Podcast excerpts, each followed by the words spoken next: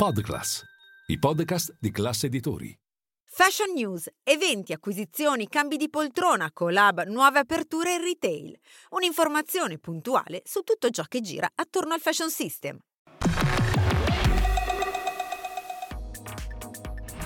Si apre il sipario sulla moda haute couture. In scena a Parigi fino al 25 gennaio le collezioni primavera-estate 2024. Un palinsesto ricco tra grandi conferme e qualche assenza che si fa sentire.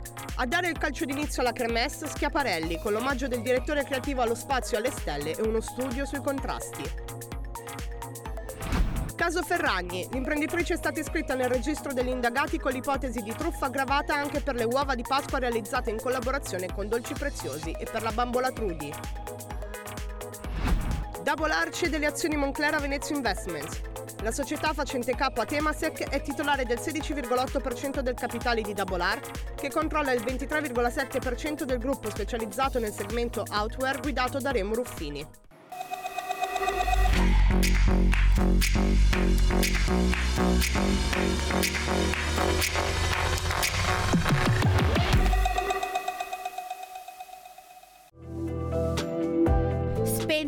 Riflettori sulle passerelle della moda uomo, Parigi dà il via alla moda haute couture dedicata alle collezioni primavera-estate 2024. Dal 22 al 25 gennaio le catwalk vengono attraversate dagli abiti delle maison più note in un calendario ricco di eventi. Apre le danze Schiaparelli, seguito da Dior e Giambattista Valli, poi sarà il turno tra le altre di Chanel e Giorgio Armani Privé. Occhi puntati sul défilé di Jean-Paul Gaultier per la collezione disegnata dalla guest designer Simone Rocia, ma anche sulla maison italiana Valentino by Pierpaolo Piccioli. Nella giornata conclusiva infine attese le collezioni di Fendi e Maison Margiela che chiude il calendario dell'haute couture con il suo ritorno sulle passerelle dopo quattro anni di assenza. Assenti alla kermesse di quest'anno Mugler, Balenciaga e Tom Brown.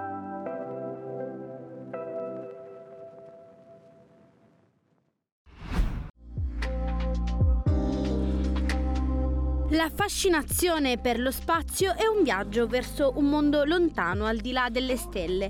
È la collezione Haute Couture Spring Summer 2024 firmata Schiaparelli. L'astrologia è un tema presente da sempre nell'immaginario della Maison. Elsa notoriamente si occupava dello studio dei movimenti dei corpi celesti, un vizio di famiglia se si considera che suo zio Giovanni Schiaparelli era l'astronomo che da direttore dell'osservatorio di Brera a Milano ha scoperto i canali di Marte e che ha coniato anche la parola marziano, una collezione, quella disegnata da Daniel Roseberry, che è quindi un omaggio a quella fascinazione per lo spazio e le stelle, ma anche uno studio sui contrasti terra e cielo, eredità e avanguardia, purezza e provocazione.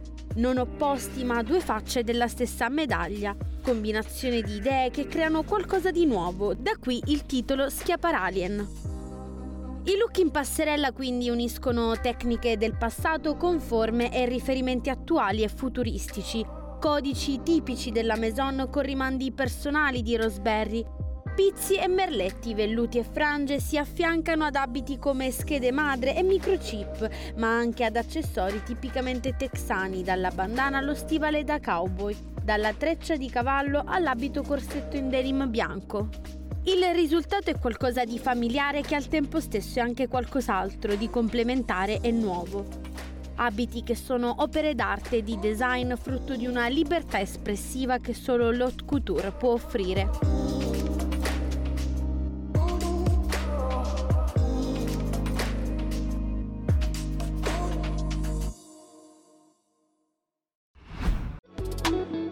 Il consiglio di amministrazione di Salvatore Ferragamo annuncia la nomina di Pierre Latour a direttore finanziario e dirigente con responsabilità strategiche con decorrenza dal 18 marzo 2024.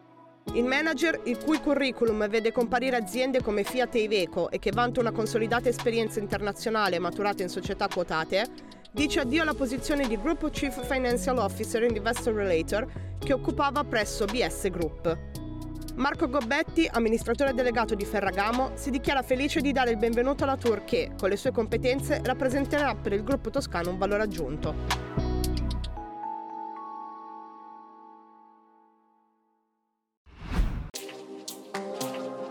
Un nuovo capitolo si aggiunge al caso Ferragni. L'imprenditrice digitale è stata iscritta nel registro degli indagati di Milano con l'ipotesi di truffa aggravata, oltre che per la vicenda del Pandoro Balocco, anche per le uova di Pasqua realizzate in collaborazione con Dolci Preziosi e per la bambola Trudy.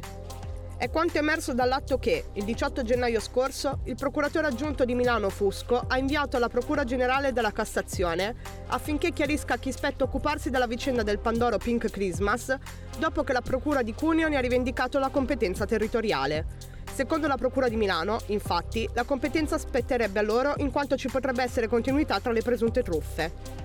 Al momento l'influencer cremonese risponde di tre accuse, ma da quanto è trapelato, al momento non è ancora arrivato sul tavolo dei PM milanesi l'esposto annunciato da Kodakons nei giorni scorsi e relativo alla campagna del 2020 per raccogliere fondi contro il Covid attraverso una capsule collection in edizione limitata realizzata insieme ad Oreo.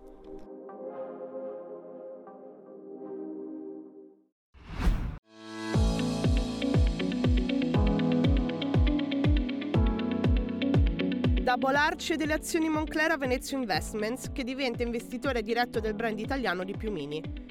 Le due realtà annunciano il recesso di Venezio da Double R, di cui possedeva una quota di partecipazioni pari a circa il 16%. A seguito del recesso, che avverrà in conformità con le previsioni dell'attuale statuto di Double R, oltre che dall'accordo di investimento sottoscritto tra Venezio e gli altri soci, la società Double R, che possiede il 23% di Moncler, assegnerà a Venezio Investments un numero di azioni ordinarie del brand, determinato in base alla suddetta procedura e che verrà reso noto al termine della stessa. La decisione di Venezio di rendere le quote partecipative in Double R in azioni Moncler sembra essere la naturale evoluzione della lunga partnership con il brand.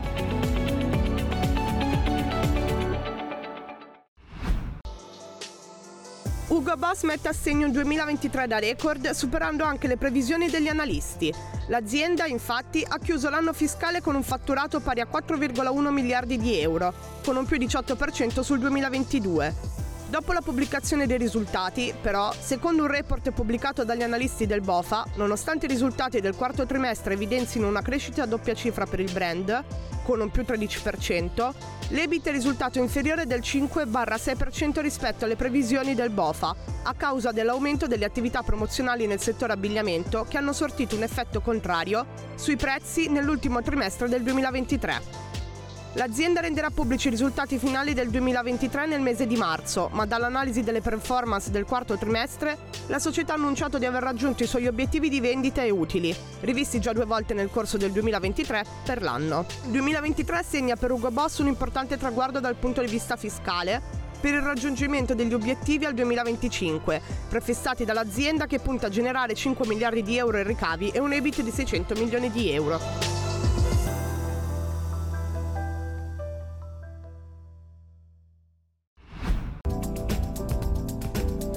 10 Corso Como annuncia l'apertura dei nuovi spazi espositivi che verranno inaugurati il 21 febbraio. La galleria e la Project Room sono le prime due sale del piano espositivo situato al primo piano del concept store e fanno parte del progetto della proprietaria Tiziana Fausti che si propone di creare uno spazio culturale dedicato all'arte, alla moda e al design per la città di Milano. In concomitanza della settimana della moda donna meneghina, quindi i due spazi si preparano ad inaugurare le prime esposizioni.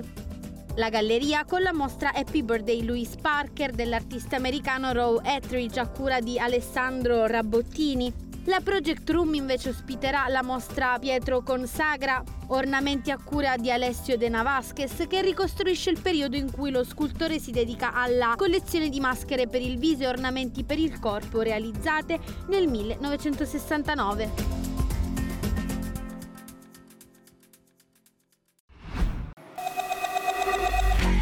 Thank